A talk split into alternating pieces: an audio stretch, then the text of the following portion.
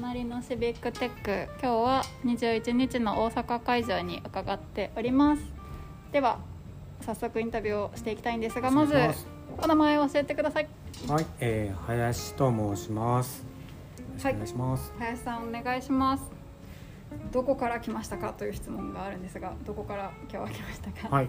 私はですねあの兵庫県の尼崎市というところに住んでましてえ今日はそちらから参りました。ありがとうございます。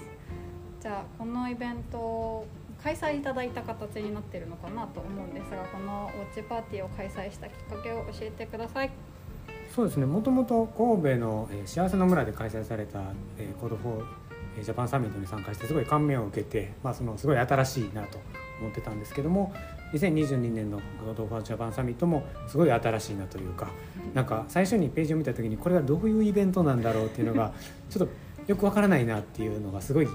私の興味を引きましてでなんかそのウォッチパーティー会場を募集中ってなってたんで、ちょっとこれ募集し応募していいのかどうかなって思いながらももう、えーつい好奇心のままに応募してしまったというのが経緯です。ありがとうございます。ちなみにここの会場はどんな会場なのか少し教えてください。あそうですね。今日の会場はですね私が、えー、と働いている、えー会社の方の、えーオフィスをちょっと、えー使ってやっております。すごい綺麗なバーカウンターみたいなところでセッションを見させていただきました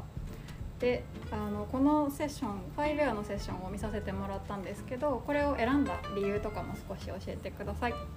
そうですね私仕事で、えーちょっとその、えースマートシティとか、えーファイウェアとかっていうところにも絡むことがあって、まあ、その辺で、まあ、興味津々だったと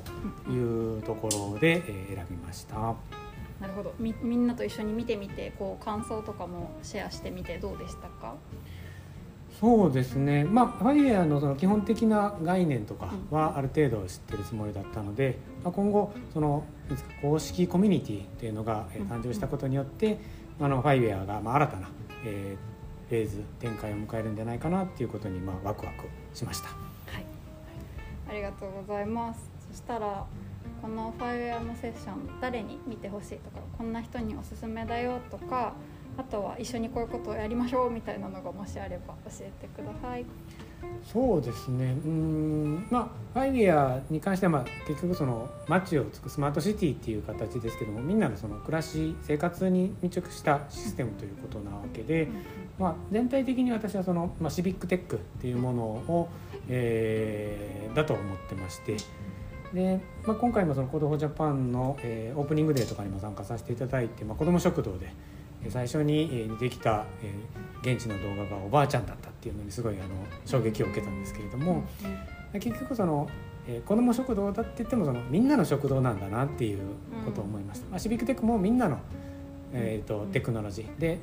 私がいる界隈はどうしてもその IT とかそのエンジニアとかすごいこうあの、えーまあ、技術に詳しい人とかが、えーまあ、中心軸になりがちなんですけども、まあ、そうじゃない、えーまあ、みんなっていうところが、えーこういうコミュニティ、まあ、私の知っているそのオープンソースとかのコミュニティと近い活動ができるようになってきたっていうのがすごく、えー興味深いと思っているのでぜひですねあのみんなにその、まあ普段こう、えー IT とかっていう感じじゃない人も含めてみんなにみんなの、えー知ってほしいなというふうに思います。はい、みんなに見てほしい。確かにみんなで作るスマートシティだと思うので、はい。みんなに見てほしいなと私も思います。ありがとうございます、でははいまた、ぜひ今後もイベントを開いてそうですね。あの今回もいろいろえーと Slack に参加させてもらったり Discord に参加させてもらったりしてるんではい。今後とも継続的になんか、えー動いていければなと思ってます。今日もありがとうございました、また誘ってください。ありがとうございました。ありがとうございました Bye.